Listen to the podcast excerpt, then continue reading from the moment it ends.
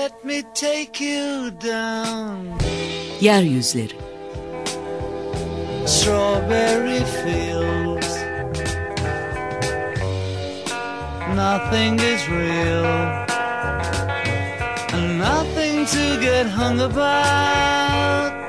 Strawberry fields forever. Kentin çeperi ve çeperdekiler Let me take you down, cause I'm going to.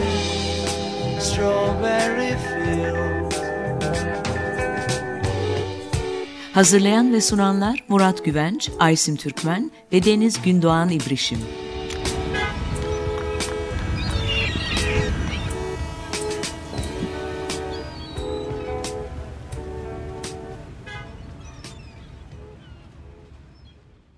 Merhaba sevgili Açık Radyo dinleyicileri. Yeryüzlerindeyiz. Murat Güvenç'le birlikte bugün kentleri konuşmaya devam edeceğiz. E, kentleri ke- çeperleriyle birlikte değerlendireceğiz programımızın e, başlığında da olduğu gibi. E, en son 3 hafta önceki programımızda e, programımız boyunca palimpsest olmasından bahsetmiştik kentlerin. Yani tarih içinde üst üste binen katmanlardan oluştuğunu e, konuşmuştuk. E, İstanbul'un mesela Bizans tarihinin üzerine e, Osmanlı tarihinin oluşması, onun üzerine Cumhuriyet tarihi ve bugün 2023'lerde İstanbul'un yeni dinamikleri. Yani çok e, özet ve basit bir şekilde bunu e, buna baktığımızda e, bu şekilde katmanlar ama çok daha hani üst üste üst üste farklı katmanlardan da bahsetmemiz gerekir bu palimpsesti e, konuşurken. Antakya'dan konuşurken de deprem sonrasında oluşmuş olan afet koordinasyon merkezlerinin bir katman oluşturduğunu mesela söylemiştik. E, bu Antakya ile ilgili e, yaptığım kıraathanedeki sunumda e, bu afet koordinasyon merkezlerinden e, konuşurken e, oradaki durumu birlikte tartışırken Asu Aksoy da bugün e, bu katmanlardan bir tanesinin de deprem sonrasında enkazlar, yıkımlar olduğunu söyledi. Yani üst üste binen Antakya'nın e, 7 ayrı depremde oluşmuş olan farklı katmanlarının bugünün üzerine binen katmanlarından bir tanesi afet koordinasyon merkezleri ise diğeri de enkazlardır. E, bugün e, şu anda belki de iki ay geçti, e, üçüncü aydayız. Yepyeni başka bir katmanda oluşuyor diye düşünebiliriz. Şimdi bu programda ise böyle derinliğine, tarihi bir perspektifin başka tarafına bakacağız. Yani daha e, mesela bu 10 seneler içinde, bir 10 sene içinde bu şehirler birbirleriyle nasıl ilişkide oldular? Bu 10 seneyi belirleyen e, dünya dinamikleri nelerdi? Yerel dinamikler nelerdi? Ve bu hem dünya hem yerel dinamikler içinde bu şehirler bu bir haritanın üzerinde baktığımızı düşünürsek yani yatay bir şekilde baktığımızı düşünürsek bu ilişkiler içinde bu şehirler nerede duruyordu? Birbirleriyle nasıl ilişkileniyorlardı? Gene bir örnek e, verecek olursak mesela 2010'larda İstanbul'a baktığımızda dünyada olan trend e, bir e, şehir tanımı görüyoruz. Dünya kenti olmak, dünya şehri olmak. İstanbul'da bir dünya şehri olarak adlandırılıyordu. 2020'lere geldiğimizde ise artık dünya şehri, dünya kenti e, ünvanlarını şehirlerde e, pek duymuyoruz artık. Yani dünya kenti olmaya çalışmıyor sanki şehirler. E, programlarımızda da üst üste e, işlediğimiz konularda olduğu gibi daha çok bölge kentler. Yani e, İstanbul'a baktığımızda dünya kenti İstanbul değil, İstanbul'u bir bölge kent olarak görmek, bir Marmara bölgesi içinde tahayyül etmek, Marmara bölgesiyle birlikte e, Tekirdağ'ıyla, Bursa'sıyla bütün kente bakmak, çeperleriyle bakmak e, üzerinde duruyoruz mesela. Antakya'ya baktığımızda da gene Antakya'yı işte şöyle bir kent yapacağız gibi değil, e, Akdeniz havzası içinde Antakya nerede duruyor? O Mersin, e, e, Antakya, Hatay, İskenderun bütün bu şeyle birlikte orası nasıl bir yer olmalı diye 2020'lerde görmemiz gerekiyor. Bugün bu şekilde e, bakacağız kentlere. Yani palimpsestin 10 yıllık dilimleri olarak mesela bakacağız.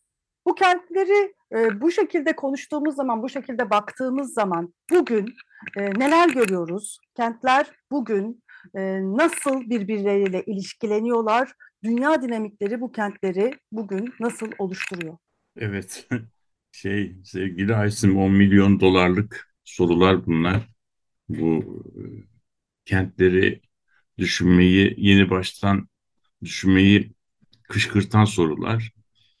Buna şöyle demek lazım aslında. Ee, ilk başından beri kentlere iki türlü veya iki perspektiften bakmak e, her zaman mümkün oldu.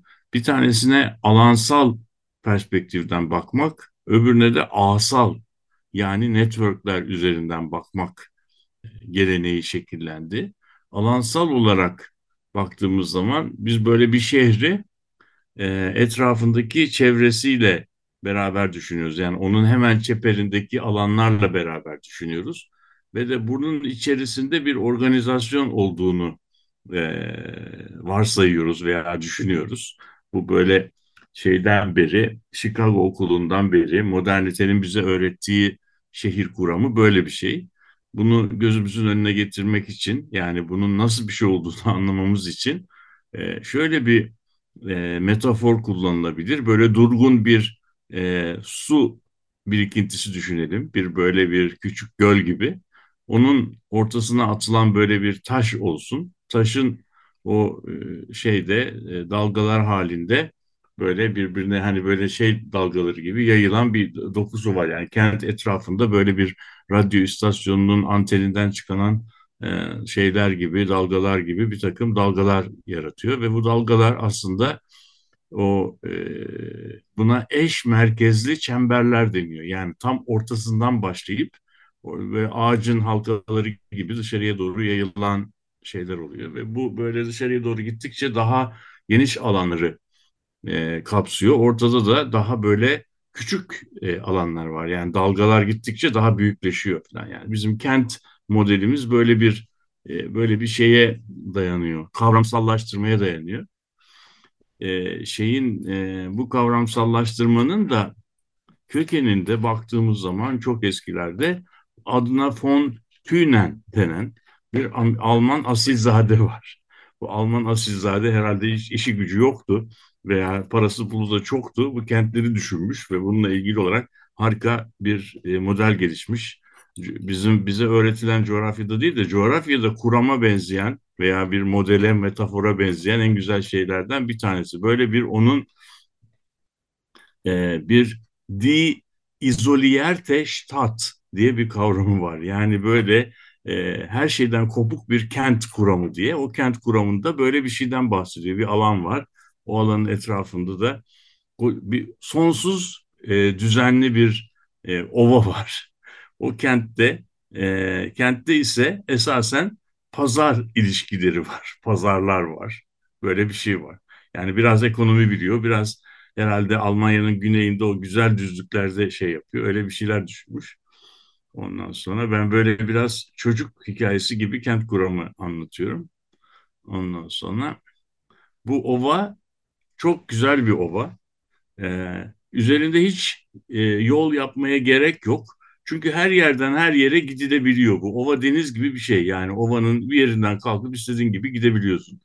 Ve herhangi bir yerden herhangi bir yere gitmek için e, özel bir yol e, kullanmak mecburiyetinde değilsin. Tamam mı?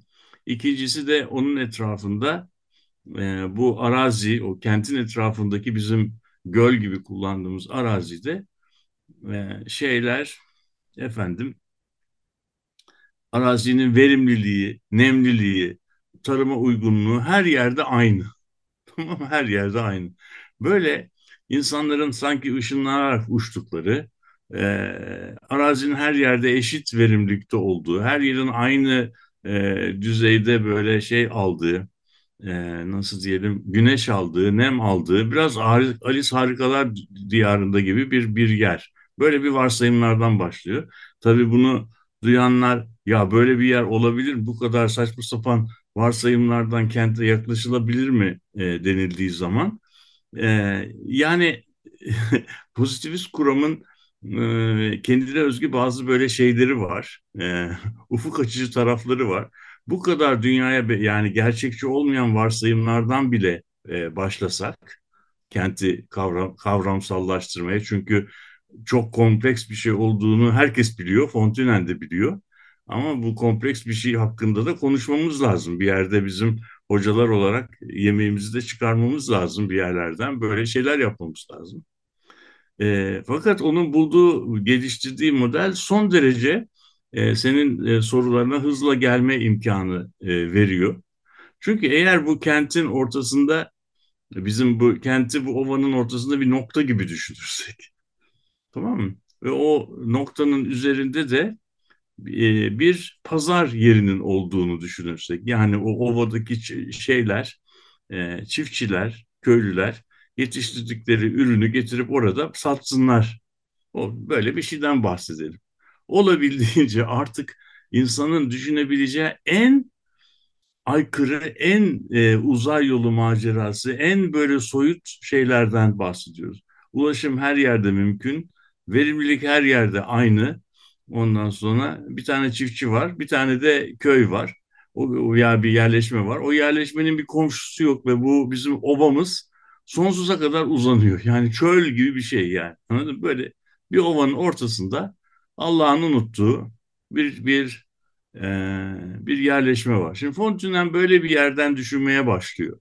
Yani bu bu yerleşmede insanlar şey yapmaya başlasalar, tarım yapmaya başlasalar işte taşıdık üret neyi üretecekleri konusunda hiçbir şey yok. Her şeyi üretebilirler. Yani buğday da üretebilirler, ağaç da dikebilirler, yumurta da yapabilirler, çilek de yetiştirebilirler, buğday da yetiştirebilirler. Her şeyi yapmak serbest. Çünkü verimlilik de aynı olduğu için her yer her şeyde şey yapıyor. Tek bir şey var bu modelin bize e, öğrettiği bir şey var. Bu ürettiklerimizi şehre getirip taşıyacağız. Taşırken de taşırken de bir e, bir zahmet çekeceğiz. Onun için bu malları taşıyanlar bir taşıma masrafı ödeyecekler. Yani anlatabildim Yani o zaman bir malın o pazarda satış fiyatı şöyle oluşuyor. Malı toprakta yetiştirmenin bir fiyatı var. Yani onu bir yere bir şeye mal ediyorsun. Çilekleri yetiştiriyorsun, işte gübreler kullanıyorsun filan. Sonra çilekleri paketlere koyuyorsun. Şeye getiriyorsun, şehre getiriyorsun. Getirene kadar da bir taşıma maliyeti ödüyorsun. Tamam böyle bir şey düşün. Sonra pazarda bunu çileklerimi satıyorum. E, benim çileğimi pazarda satma da e, ki maliyetim şöyle oluşuyor. Çileği yetiştirdiğim para artı çileği pazara getirmek için harcadığım hani kargo maliyeti veya taşıma maliyeti gibi bir şeyden bahsediyoruz. Tamam Bu kadar basit bir e, olaydan bahsetsek bile, başlasak bile şöyle sonuçlar çıkıyor. Eğer burası bir böyle birbirleriyle rekabet eden şeyler ise e, e, çiftçiler ise şeyde bulunan e, o bizim ovamızda bulunanlar bunları yetiştirdikleri ürünlerin pazarda şeyde satıldıkları zaman her yerde çilek yetişiyor ama e, her yerde yetişen çileğin pazardaki satış fiyatı farklılaşıyor. Çünkü çok uzakta yetişenler daha fazla şey yapıyorlar ulaştırma maliyeti ödüyorlar. Yakında yetişenler daha az ulaştırma maliyeti ödüyorlar ve fiyatlar farklılaşıyor bu bizim pazarımızda. Yumurtanın fiyatı da yetiştirildiği yere göre farklılaşıyor. Çileğin e, maliyeti de e, yetiştirildiği yere göre farklılaşıyor. Böyle bir farklılaşma var yani şey olarak. Bu yani e, nasıl diyelim insanları çıldırtacak kadar şey basit modeli Biraz e, düşündüğün zaman şöyle bir noktaya geliyorsun. Bu bizim pazarımız çalışmaya başladığı zaman benim ilk başta bahsettiğim o göle atılan taş gibi eş merkezli çemberler oluşmaya başlıyor bizim yerleşmemizin e, etrafında. Yani bu yerleşmenin mesela birinci çemberde e, nasıl diyelim taşıma maliyeti çok yüksek, çürüyebilir ve taşınırken çok zarar ver, zarar görebilecek mallar yetişmeye başlıyor. Yani mesela ne örnek olarak yumurta veya çilek veya dut diyebiliriz. Yani dutları e, böyle bir sepete koysan oraya kadar taşımaya kalksan at arabasının sırtında o eğer o sallana sallana uzun bir süre giderse bizim e, dutlar e, şey o sallantı nedeniyle artık tahrip olurlar. Çilekler ise birbirine vura vura o taşıma sırasında e, şey yapabilirler. Yumurtalarımız kırılabilir. Onun için yumurtayı, çileği böyle pazara çok kısa mesafelerde e, yetiştirmek gerekiyor. Halbuki aynısı buğday için geçerli değil. Buğdayı yetiştirip bir yerlere çuvallara koyduktan sonra çok uzun mesafeler gemilerle veya at sırtında veya arabalarla taşıyabilirsin. Anlatabildim mi? Sonunda bizim şehrimiz böyle hiçbir kimsenin şeyi olmadan, dahili olmadan kendi etrafındaki koskocaman peyzajları örgütleyen bir mekanizma haline geliyor. Yani etrafında çok çok geniş alanlar var. Fakat bu bizim alanları alanlarda neyin nerede yetiştirileceğine, kimin nerede ne, ne yoğunlukta ne yetiştireceğine karar veren o ovanın ortasındaki küçücük nokta oluyor. Anlatabildim mi? Bizim kentin e, şeyi bu. Yani kent aslında bir küçücük nokta olmasına rağmen kendi etrafında kendinin milyonlarca büyüklüğündeki alanın şeyi haline geliyor. Nasıl diyelim komuta kontrol merkezi beyni gibi bir hale geliyor. Ve tabii herkes o kentteki bu kontrolü ele geçirmeye kalkıyor etrafındakiler. Onlar da geçirmesinler diye kendi etrafında duvarlar çeviriyorlar. O onu, onu kendi etrafından gelip orada oranın kontrolünü ele geçirmeye karşı koruyorlar. Ve o etrafına bu duvar çevirmeye başlandıktan sonra o şehrin dışıyla içi arasında bir ne yapıyoruz? Bir büyük bir e, farklılık e, olmaya başlıyor. Şehrin dışında olmak, içinde olmak'nın avantajlarına sahip değil. Dışında sen kuşlar kadar hürsün, koş, koşabilirsin, hoplayabilirsin, işte ne, ne bileyim yani her şeyi yapabilirsin. Şehrin ortasında ne koşacak yer var ne hoplayacak yer var. Eski bu, bu orta çağ şehirlerini şey yaparsan Venedik'i düşünürsen sokaklarda iki kişi yan yana geçemiyor. Son derece yoğun. Nefes alacak yer yok. Fakat herkes o hapishanenin içine girmeye çalışıyor. Şehir böyle böyle bir şey. Yani onu o noktanın içinde olmaya çalışıyor. Bu e, Almanca'da da bir güzel bir laf var. E, ve çok bizim konumuzla da e, ilgili şey e, şehrin havası insanları mutlu kılar, şey özgür kılar diyor. Stadt, Luft, Macht, frei diye. Yani kent havası e, insanı özgür kılar. Bu şimdi birazcık düşünürsen duvarları olan ve tamamen e, hapishaneye benzeyen bir mekan parçası aslında o mekan parçasının dışındaki yerlerden daha özgür bir yer oluyor. Çünkü onun içerisinde senin dışarıdakilere hiç tanınmayan ayrıcalıkların var. Orada senin bir yasal güvencen olabiliyor, bir mülkiyet hakkın olabiliyor. İşte pazarda bir şeyleri sattığın zaman onu bir yerlere koyma hakkın olabiliyor. Ama dışarıya çıktığın zaman her türlü melanet, her türlü şeyin nasıl diyeyim öngörülemezliğin şeyine tamamen açıksın. Dışarıda korumasızsın. Kent sana bir koruma sağlıyor. Bir, bir genel kent şeyi yani kent, kent böyle bu, bu terimler de kullanılıyor. Bu kentin alansal e, tanımı diyebileceğimiz bir şey bu. Bunun böyle bir kuramı var yani. Şehrin bir merkezi var. O merkezin içerisinde böyle bir takım bu komuta kontrol merkezleri var. Buna merkezi iş alanı deniyor. Burada bankalar, idare binaları, depolar, sanayiler, pazarlar var. Onun etrafında da bu şehirde çalışan insanlar oturuyor. Böyle böyle bir kent modeli var bize yani modernitenin kent kavramsallaştırmasının birinci chapter'ı bu benim anlattığım şeye benziyor. E, masala benziyor. Yani şeyin Alice Harikalar e, Diyarında'nın e, böyle bir şey. Buna kente alansal olarak bakmak deniyor.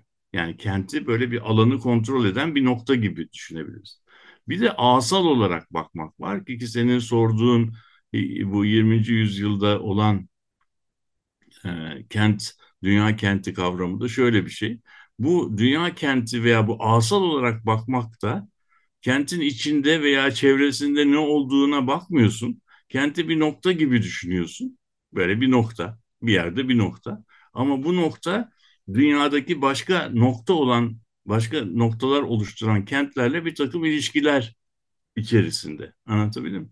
Onlarla böyle bir takım alışverişler yapıyor. Oradan insanlar alıyor, oraya bir takım şeyler, mallar gönderiyor, bir takım ürünler gönderiyor. Oradan uzmanlar geliyor, değil mi? Yani böyle kendi aralarında bir turistler geliyor, mal, arabalar gidiyor. Bu kentler birbirleriyle böyle bir alışveriş içerisinde, bir alışveriş içerisinde olduğu zaman bu kentler alışveriş ilişkisi içinde olduğu yerlerle çok alışveriş içerisinde ilişkisi içerisinde çok fazla ilişkili olmadığı yerlerle daha az bağlantılı e, oluyorlar. Böyle olduğu zaman da e, benim o ilk modelde söylediğim gibi uzaklık dediğimiz kavram çok anlamlı olmuyor. Uzaklığın yerine aynı ağın üzerinde olmak kavramı şey yapıyor. Yani bu zamanda İstanbul diyelim e, Berlin'le çok ilişkili için, içindeyse veya e, Milan'la çok ilişkili ilişki içindeyse İstanbul'a veya Milan'a daha yakın aradaki yerleşmelerin hepsinin üzerinden atlayarak, atlayarak Milan'la ilişki kuruyor.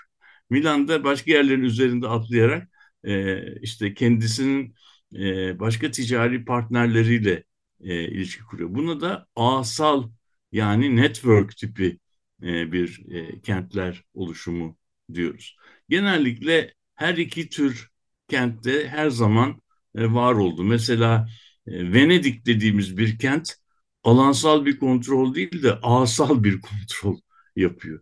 İstanbul dediğimiz bir kentte Venedik gibi aslında ilişkide bulunduğu diğer liman kentleriyle konuşan ama çevresindeki yerleşmelerle az ilişkisi olan bir yer. Mesela İstanbul'un çok uzun süre e, efendim e, Venedik'le veya e, Yunanistan'daki liman kentleriyle olan ilişkisi İstanbul'un Ankara'yla ilişkisinden çok daha fazlaydı. Çünkü Ankara'ya gidemiyorsun ama liman üzerinden böyle gidebiliyorsun. Arada nehirlerin olduğu, ulaşımın e, nehir üzerinde yapılabildiği yerlerde böyle şeyler olabiliyor. Şimdi bir, bir de bu e, e, network yani A tipi mekan örgütlenmeleri var. Şimdi e, senin soruna gel gelirsek 2000'li yıllardan sonra e, dünyada bu alansal kontrol dediğimiz şey giderek gevşerken ulaştırma, iletişim, işte elektronik, e, görsel iletişim, medya, kültür bilmem ne endüstrisindeki gelişmelerle asal yani bu network tipi şey birbirleriyle çok e, ileriye gitti. Yani Eurovision yarışması dediğin şeyi tertipleyen adam o yarışmayı kendi etrafındaki e, köylerle veya ilçelerle paylaşmıyor. O yarışmanın örnekleri bütün dünyayla şey yapılıyor. E, senle konuşmuştuk. Dünya Futbol Şampiyonası'ndaki resimler saat farkıyla bilmem neyle bütün dünyayla şey yapılıyor ve dünya aslında bu yeni bir e, yeni bir şeyin içerisine giriyor. Yeni bir e, ilişki ağlarının içerisine giriyor. Peki bunun içerisinde senin o palimpsest meselesine e, şey yaparken e, geri dönersek bu alansal olarak e, var olan kentlerde e, belli bir dönemde kurulan ilişkiler bir biçimde e, ortadan kalktığı zaman yeni bir alansal ilişki kurulmaya başlandığı zaman o ilişki genellikle eski e, ilişkinin izleri üzerine kuruluyor. Yani böyle bizim Truva'daki şehirler böyle şey bir dönemin katmanının üzerine Bizans'ın veya Roma'nın üzerine Bizans, Bizans'ın üzerine işte Osmanlı, Osmanlı'nın üzerine Cumhuriyet dönemi, Cumhuriyet döneminin üzerine geç Cumhuriyet dönemi böyle katman katman e, şey yapılabiliyor, e, izlenebiliyor. İstanbul'un tarihi yarımadasında bunu çok açık bir şekilde e, görmek mümkün. Ama şu anda şu anda artık bu alansal şey, alansal kent e, modelleri çok geçerli değil. Onun yerine daha çok böyle kentin dış dünya ile ilişki içerisinde şekillenen ve bu şekillenmenin işte yarattığı karşılaşmalar, kontaklar birbirleriyle e, birbirleriyle karşı karşıya gelen farklılıkların şekillendirdiği yeni oluşumlar üzerinden anlatılıyor. Yani kent o zaman benim ilk anlattığım modellerde kentin nasıl gelişeceği konusunda kabaca bizim bir şeyimiz oluyor. Hani bir beklentimiz bilimsel olarak bir kent böyleyse işte böyle büyür diyorsun. Halbuki bu küresel döneme geçtiğin zaman kentin nasıl büyüyeceği, nasıl şekilleneceği konusunda e, önceden bir şey söyleyemiyorsun. Çünkü şekillenme o kontakların şeyine bağlı. E, nasıl e, ve hangi oranda kimlerle olacağına bağlı. Burada o Doreen Massey'nin e, işte Kent Dünyaları kitabında bu konuda çok güzel örnekler var. Yani şeyler e, İngiltere'nin neredeyse ulusal yemeğine e, dönüşmüş olan patates kızartması ve şey balıktan oluşan yemek aslında İngiltere ile hiç alakası olmayan çeşitli göçmen toplulukların İngiltere'de e, zaman içerisinde oluşturdukları öncesi olmayan ama birdenbire de bir dünya küizinine Londra'nın alameti farikası olarak katılan bir yemeğe doğru dönüşmüş. Yani yemeğin diyelim oluşumunu önceden şey yapamıyorsun, predik edemiyorsun. Bu da tabii. Burada da ben de bir örnek aklıma geldi. Ee, Evet. Hatta biz bunu programda da e, Deniz e, Gündoğan İbrişim'le e, işlemiştik. E, mesela Berlin'deki çok yaygın e, bir bitkinin Berlin'le Avrupa ile hiçbir alakası yok. Tamamen e, oraya getirilen malların üzerine yapışmış olan e, tohumlarla orada var olmuş ve Berlin'de bütün alanı kaplıyor mesela. Hani o Evet. kadar ilginç ki sadece hani insan ilişkileri falan değil böyle şey bitkiler de öyle alakasız yerlerden alakasız şekilde getiriyorlar. Ve bunun önemli bir şeyi de örneği de İstanbul. İstanbul'a endemik herhalde çok az bitki türü vardır. Yani o kadar çok fazlasıyla getirilmiş İstanbul'da ve birbirleriyle karışmış ki bitki türleri değil mi? Evet, evet. Yani yemekleri, yemek isimleri, ondan sonra bizim kullandığımız isimlerin etimolojileri, e, böyle tam anla önceden bilemeyeceğin, önceden temsil edilemeyeceğin bir tarihi olmayan ve sonu da önceden belirlenemeyecek bir şey haline geliyor. Bir böyle bir e, bir e, bir oluşum. Yani bu, bu bunun ne nereye gideceği, ne biçim şekilleneceği ve nasıl stabilize olacağı belli değil. Çünkü sürekli olarak bu o şeyin üzerinde, bu değişim üzerinde hep yeni yeni e, yeni yeni oluşumlar yaratıyor. Burada e, şeyin kullandığı e, David Harvey'in kullandığı güzel bir e, şey var, metafor var. O bunlara permanans diyor. Permanans. Bu permanans kelimesini e, ne anlama geldiğini, yani ne demek permanans dediği etimolojisine baktığın zaman bu geçici kalıcılık demek. Yani bu kadınların saçlarına yaptırdıkları perma diye bir şey vardır. Hani bu belli bir şey.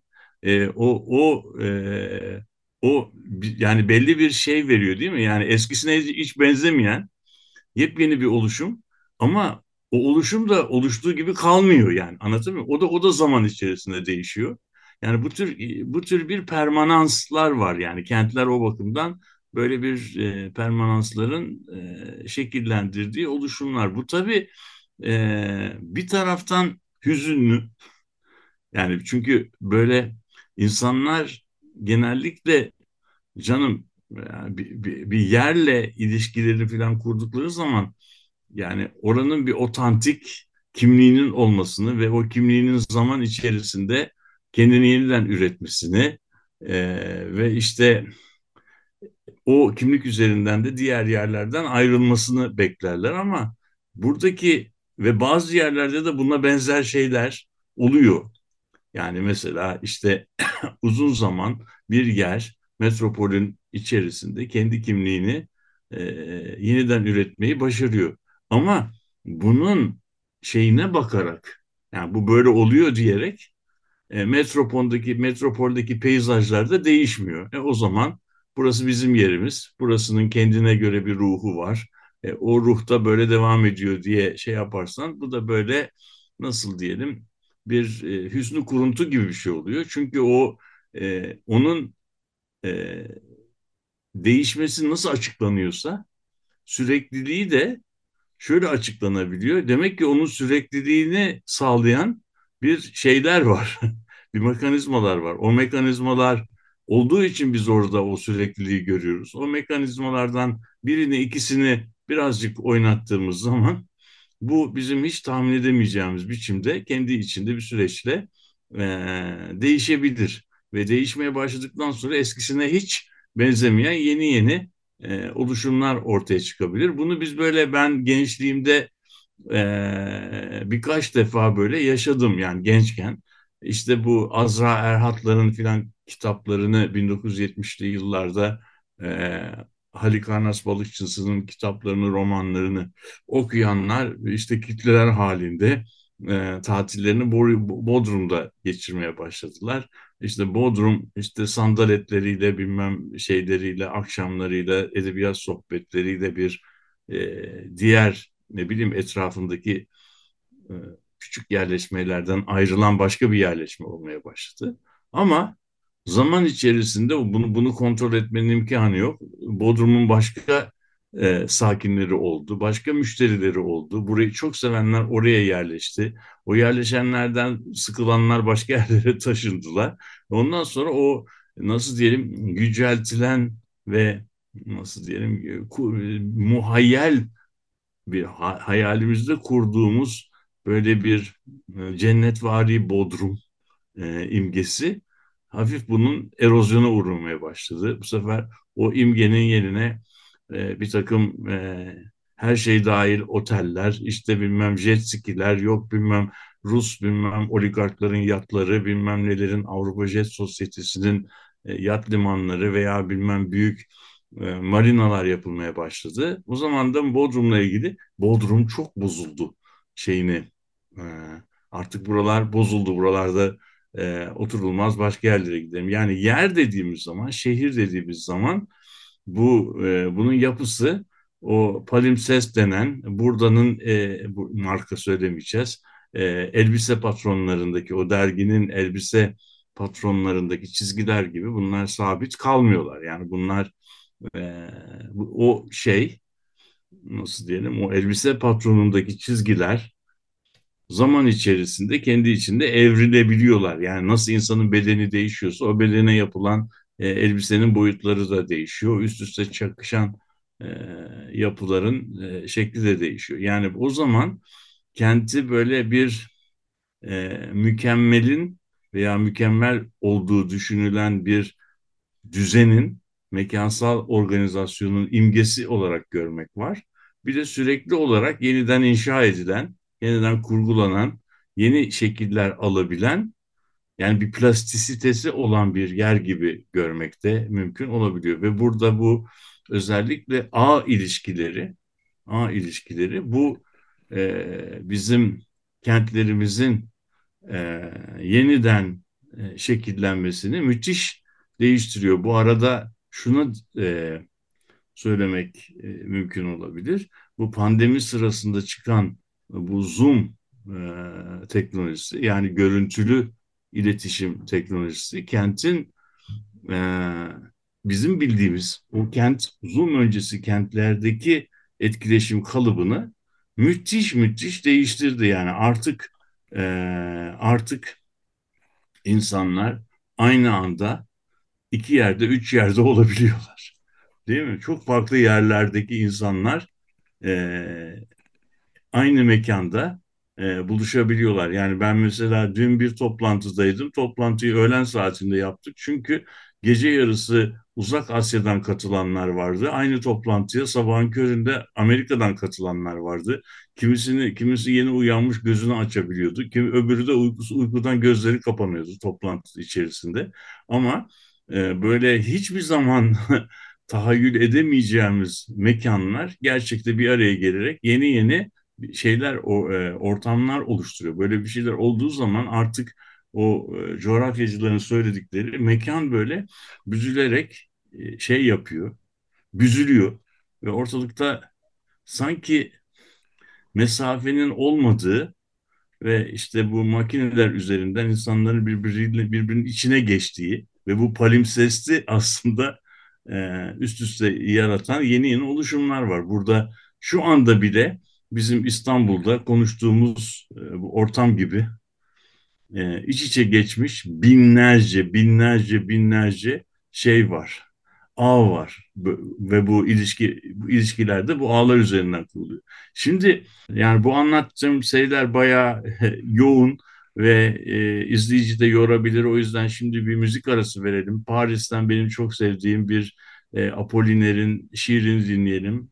Mirabo Köprüsü isimli Sergio Reggiani'den dinliyoruz. Şarkıdan sonra kısa o konuda da e, küçük bir iki açıklama yapmak isterim.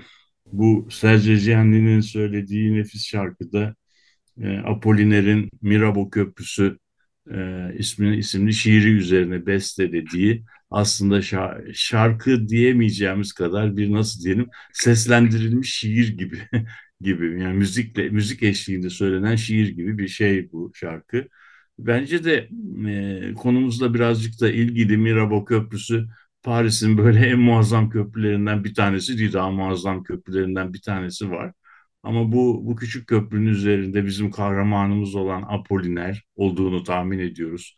Yani şey, şiirin iç sesi bize anlattığı e, kahramanımız işte o köprünün e, parmaklıkları üzerinden e, bakarak altından akan nehrin onda yarattığı e, izlenimleri bize anlatıyor ve de diyor ki yani burada benim altımdan hiç şey yapmadan durmak, dinlenmek, dinleme bilmeden bu Mirabo Köprüsü'nün altından Sen Nehri akıp gidiyor ve Sen Nehri akıp giderken günler gidiyor, saatler gidiyor, haftalar gidiyor, aylar gidiyor, mevsimler gidiyor. Her şey değişiyor bu akıntı içerisinde. Değişmeyen bir tek şey var o da benim diyor. Yani ben burada olduğum gibi duruyorum ama her şey değişiyor. Ben de burada değişmiyorum. Şimdi bu tabii şehirdeki e, bir akımlar mekanı olarak şekillenen e, şehrin e, izleyicisinde, sakininde yani yurttaşında bıraktığı izlenim böyle bir şey. Biz biz insanlar olarak bize göre bu şehirlerin şeyleri, değişimleri çok yavaş süreçler ve bizim algılayamayacağımız kadar e, yavaş, yavaş süreçler. Bizim yaşam tarzımızda, hızımızda biz bunlardan çok daha hızlılarını fark edebiliyoruz. Ama kentin böyle değişimi bir şehirden akan nehrin hızı kadar yavaş ve onun haricinde hiçbir şey değişmiyor gibi bize geliyor. Halbuki biz değişimi gördüğümüz andan itibaren, adını koyduğumuz andan itibaren değişen şey o anda zaten tarih olmuş oluyor. Yani kenti izlemek, onun değişimin adını koyduğumuz zaman biz onu artık göremez hale e, gelmiş oluyoruz. İşte bu e, şey de e, bu bakımdan baktığımızda e, o palimpsest yani e, elbise patronu diye birbirinin üzerine çakıştırılmış binden fazla bin yüzlerce elbise e, patronu veya kalıbının çakıştırdığı anlamlandırılması mümkün olmayacak derecede karmaşık doku aslında bir düzlem üzerinde çok karmaşık bir dokunun iz düşümü gibi bir şey. Aslında bu dokular öyle e, toplantıdan önce konuştuğumuz gibi bir kağıt üzerinde durmuyor. Bunlar çok farklı farklı düzeylerde birinci, birinci, ikinci, üçüncü, dördüncü, beşinci boyutlarda var. Onların biz şeyini görüyoruz kentte. Üst üste çakışmış versiyonunu görüyoruz. Yani mekanını algılamamız da çok aslında e, şey değil. Bu çakışma aslında bizim kent mekanındaki oluşumları da böyle çok basite indirgeyerek okumamıza da e, neden oluyor. Çünkü bizim yan yana gördüğümüz iki şey birbiriyle çok yakın ilişkide olabilir. Veya sadece bir yan yanalık ilişkisi içerisinde olabilir. Yani o çok boyutlu mekanda farklı farklı yerlerde olan e, şeyler e, yan yana geldikleri zaman bambaşka bir böyle bize e, bize izlenim verebilirler. Kentin de böyle nasıl diyelim tılsımı tam da bu noktalarda böyle benim aklıma şeyler geliyor. efendim mesela New York'ta böyle bütün bir iş merkezinin en böyle milyarlarca doların şey yapıldığı e, döndüğü büyük iş merkezlerinin hemen e, dışında sokakta e, sosis satan bir küçük e, satıcı veya bir simitçinin varlığı. Şimdi o simitçiyle o banka binası arasında öyle çok fazla bir ilişki yok. Bazen oradan çıkan bir insan oradan e, sosis veya simit alabiliyor ama o simitçiyle banka arasında bir ilişki yok. Onlar bir yan yanalık ilişkisi e, içerisindeler. Ama o banka binasının hemen yanındaki bir hukuk firması, bir müşavirlik firması o, o tür yerlerle doğrudan ilişki içerisinde. Yani bu şehirdeki yan yanılıkları, bitişiklikleri, iç içelikleri okumak, değerlendirmek, çözmek de o kadar e, kolay işler değil. Ve Şimdi burada bir, bir başka bir boyut daha var. Ee, e, bütün bu bahsettiğiniz e, boyutların evet yani e, bu dinamikleri oluşturan en önemli hani son e, 25-30 senedir e, bütün dünyada etkisini hissettiğimiz neoliberal ekonomik düzen. Yani e, bir şekilde e, marketin, e, piyasanın e, tamamen aslında bütün e, hayattaki ilişkileri düzenlemeye başladığı, e, devletin de hatta bu piyasanın aktörlerinden bir tanesi haline geldiği bir sistemin içinde biz bu farklı şeyleri görüyoruz.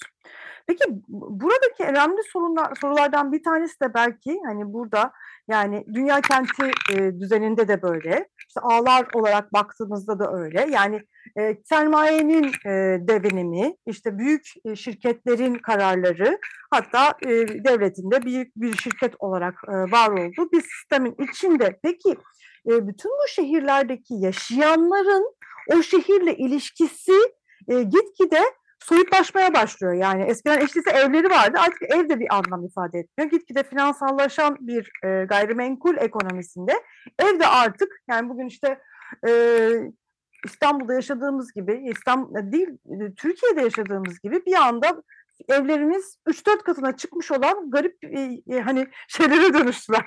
Yani, yani kiracıysak kiralar yüzünden artık o, orada oturamaz hale geldik.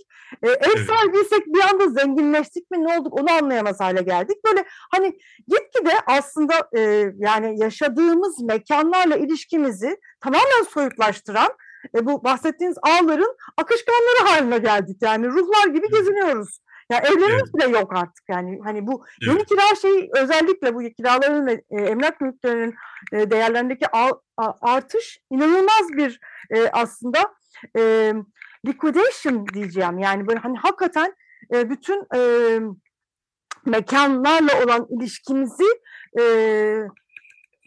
su akışkan hale getirdi yani. Hiçbir tutunacak yerimiz kalmadı. Yani aynen, işte, e, evet, aynen. sahip olsanız başka, sahip olmamasın, olmasanız başka. Tam da bu noktada aslında yani işte bu böyle bir hani bütün bunu iyi gördü, gördüğümüz hani sizin de açıkladığınız noktada biz kentliler olarak bu mekanlara yeniden nasıl tutunacağız? Bu mekanlarla nasıl ilişkiye geçeceğiz? Ve burada biz bu kadar hani e, bizi bu hale getirmiş noktada nasıl söz sahibi olmak için savaşmaya başlayacağız gibi önemli bir başka sorunumuz olduğunu düşünüyorum. Evet yani bu senin sorduğun soru tabii çok da güzel ama aynı zamanda e, bu sorunun böyle kendine göre böyle e, bir açık şeyi yok. Hemen böyle bir açık sabit bir cevabı yok nasıl yapabiliriz diye. Fakat dünya e, kent tarihi bize bunun böyle e, binlerce e, alternatifinin olabileceğini söylüyor. Yani bu şehrin farklı farklı e, olabilmesi aslında bizim ya olmazsa olmaz diye kabul ettiğimiz e, şeylerden vazgeçebileceğimizi, onların başka türlü e, yapabileceğimizi söylüyor. Mesela burada e, aklıma sana bunları anlatırken şey geldi. İşte David Harvey'in The Capital of Modernity, modernitenin başkenti olarak Paris'in 19. yüzyılı anlattığı anlatısı geldi. Burada şöyle bir şey olmuş işte Paris'te e, böyle sanayileşme devrimi falan olduğu zaman de, Fransız devriminden sonra işte şeylerin e, aristokratların Taşra'daki bütün mallarını mülklerine el koymuşlar. Onları devletleştirmişler. Ama bu bizim aristokratlar da yazlarını ve ta, tarım zamanını şeyde Taşra'da kışları da Paris'teki köşklerinde geçirirlermiş tamam mı? Şimdi böyle bir şey olmuş. Yani böyle bir devrim olmuş. Bunlar da şeylerin mülklerini tarladaki yani kırdaki toprak mülkiyetini kaybetmişler. Ama Paris'teki mülklerini de devrimdekiler onların elinden almamışlar. Şimdi elimizde e, elimizde bizim kiralık konak romanında olduğu gibi yani şeyle taşrayla bağlantısı kesilmiş yeteri kadar gelir almayan ve de sürdürülebilir olmayan ama Paris'in içerisinde çok mev güzel mevkilerde kaşhaneler çıkmış yani böyle. Ama onun sahipleri orada orayı ne kiraya verebiliyorlar ne insanlar onun kirasını ödeyebiliyor. Ne de onlar onun içinde oturarak o binaları yaşatabiliyorlar. Yani onu o binayı sürdürmek için 60 tane e, işte oda hizmetçisi, 30 tane aşçı, 5 tane bilmem ne lazım ki o bina çalışsın. Öyle bir şey yok. O kırdan o şey gelmeyince. E o zaman o zaman bak ne oluyor? Şöyle bir şey oluyor. Bu bizim mülk sahipleri burayı kiralayamayınca o binayı eskisinden de göre sürdüremeyince içini böyle e, şeylerle bizim alçıpan gibi böyle panolarla bölüp o büyük salonların içini yataklı vagon gibi şeylere çeviriyorlar. Tamam mı? Ve onun içerisinde bir tane komodin, bir tane yatak, bazısında pencere var, bazısında yok. Ee, bir tane ortada koridor var. Bunların içerisinde koridor şey de yok, tuvalet de yok. Böyle bir çeşit yatakhane gibi bir şey çeviriyorlar ve oradaki insanlar yani o işte dönemde yaşayan insanlar buralarda, bu odalarda yaşamayı yani ellerindeki para bir tek oranın o işte iki buçuk metreye iki metrelik e, o kutu gibi şeyin içinde yaşamaya yetiyor. Başka bir yerlere para yetiştiremiyor. Anlatabildim mi? Ama bunun içerisinde yaşamak, gününü geçirmek falan diye bir şey mevzu bahis olamaz. Çünkü bir hapishane şeyinden daha berbat bir yer. Peki böyle bir şey olduğu zaman Paris'te ne oluyor? Bu sefer insanlar o kiraladıkları yerlere gitmemek için yani artık uyumak ayakta kalamayacak derecede yorulmadan oraya gitmiyorlar. Çünkü orada e, uykuyu beklemenin bile bir e, çok kötü bir deneyim olduğunu biliyorlar. Oraya vardığın zaman tumba yatıp zıbarıp uyuyacaksın yani. Öyle bir şey yap. Öyle olduğu zaman ne oluyor? Bu insanlar zamanlarını Paris'teki köprülerin altında gece yarılarında bir beraber şarkı söyleyerek geçir, geçirmeye başlıyorlar. Tamam mı? Şarkı söylüyorlar. Ama yağmur yağıyor. Dışarıya eve gitmek istemiyorlar. Orada böyle şarkı söylüyorlar. Bunlar 19. yüzyılın yılında yaşamış yaşanmış olan öyküler. Ve sonunda artık eve gitmenin bir ayıp karşılandığı, gecenin bir saati olmadan da eve gidilmeyen, edilmediği, uyanılır uyanmadan, uyanılır uyanmaz da oralardan terk edildiği yeni bir e, yaşam tarzı, yeni bir zaman kullanımı ortadan ortaya çıkmaya başlıyor.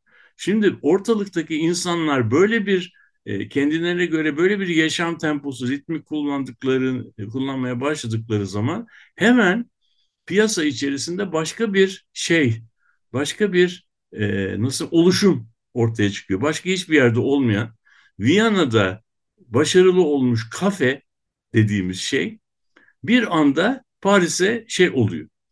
Nakl oluyor. Parisliler bu Viyana kahvesini keşfediyorlar. Çünkü bu kahveye gidiyorlar. Orada şey e, efendim yağmur yağmıyor.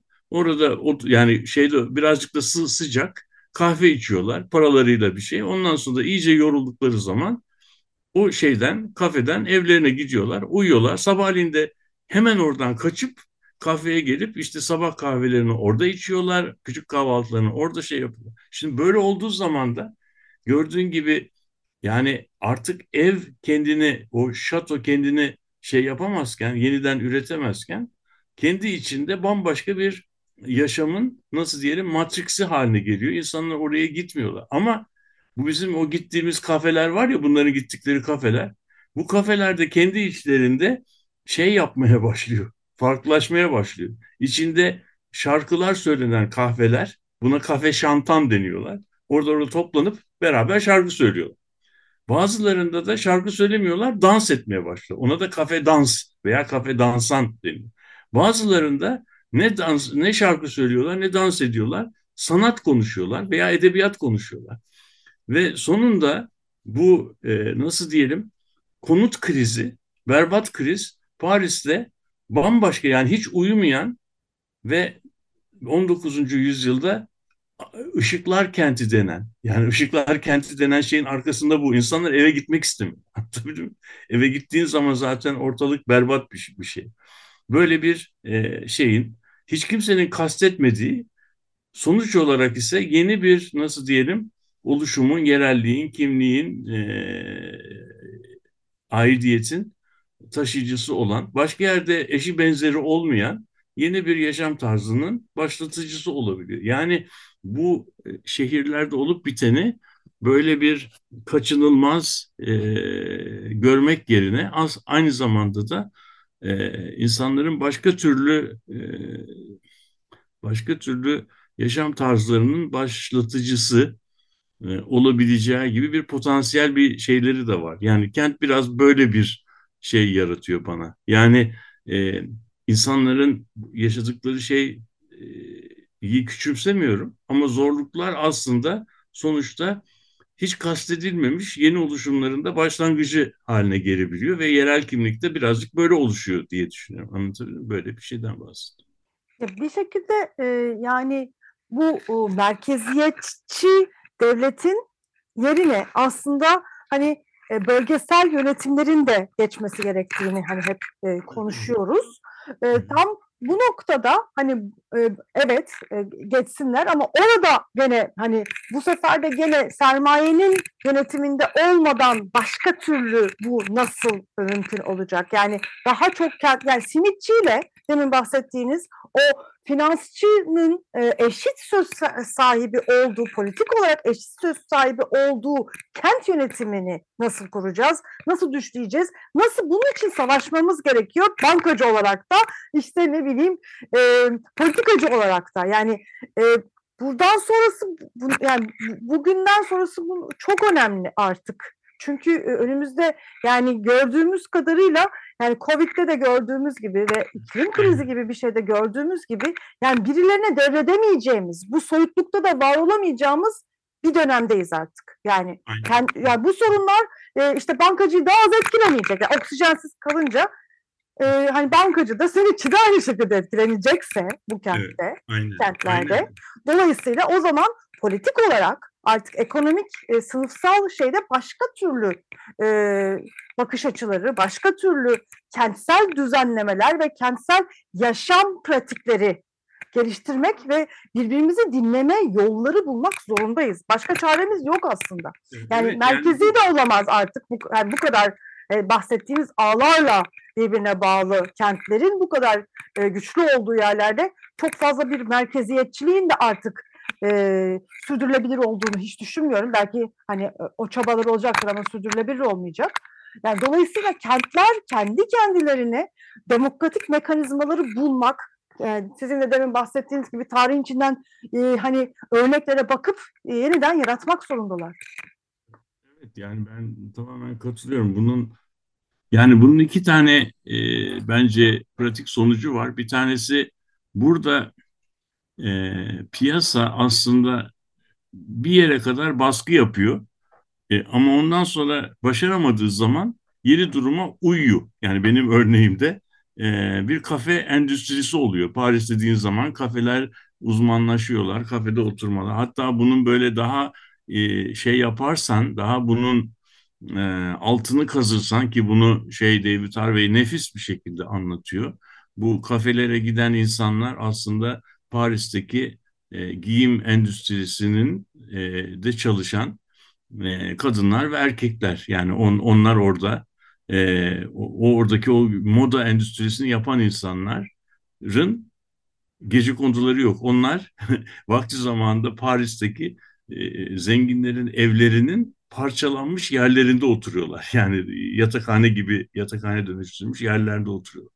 Ve onların ürettikleri mesela bir tane elbisenin üretilmesi için bazen 150-170 tane insanın emeği gerekiyor. Çünkü bunların içerisinde demirler var. Hani o böyle e, şey etekli böyle demirlerle kaldırılmış güzel böyle e, şeyler e, nakışlı işte bilmem yüzlerce düğmesi olan sırtında elbiseler düşünüyorsun filan on, onlarla şey yapabiliyoruz.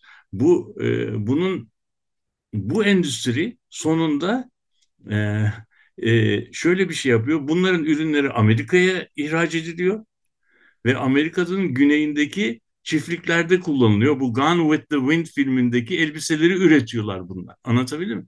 Ama sıkıntı şu, sıkıntı şu, o elbiseler Amerika'da hasat mevsiminde giyiliyor. Çünkü bütün nişanlar, düğünler ve sosyeteye temsil e, tanıtma, commencement merasimleri o zaman yapılıyor. Bunlar da bütün yaz ve ilkbahar bunları üretiyorlar ama kış geldiği zaman da elbise yok. Tekrar yeni e, yeni siparişler yeni ilkbaharda geçiyor. Bunlar o yüzden bir para kazandıkları dönem var, bir de para kazanmadıkları dönem var.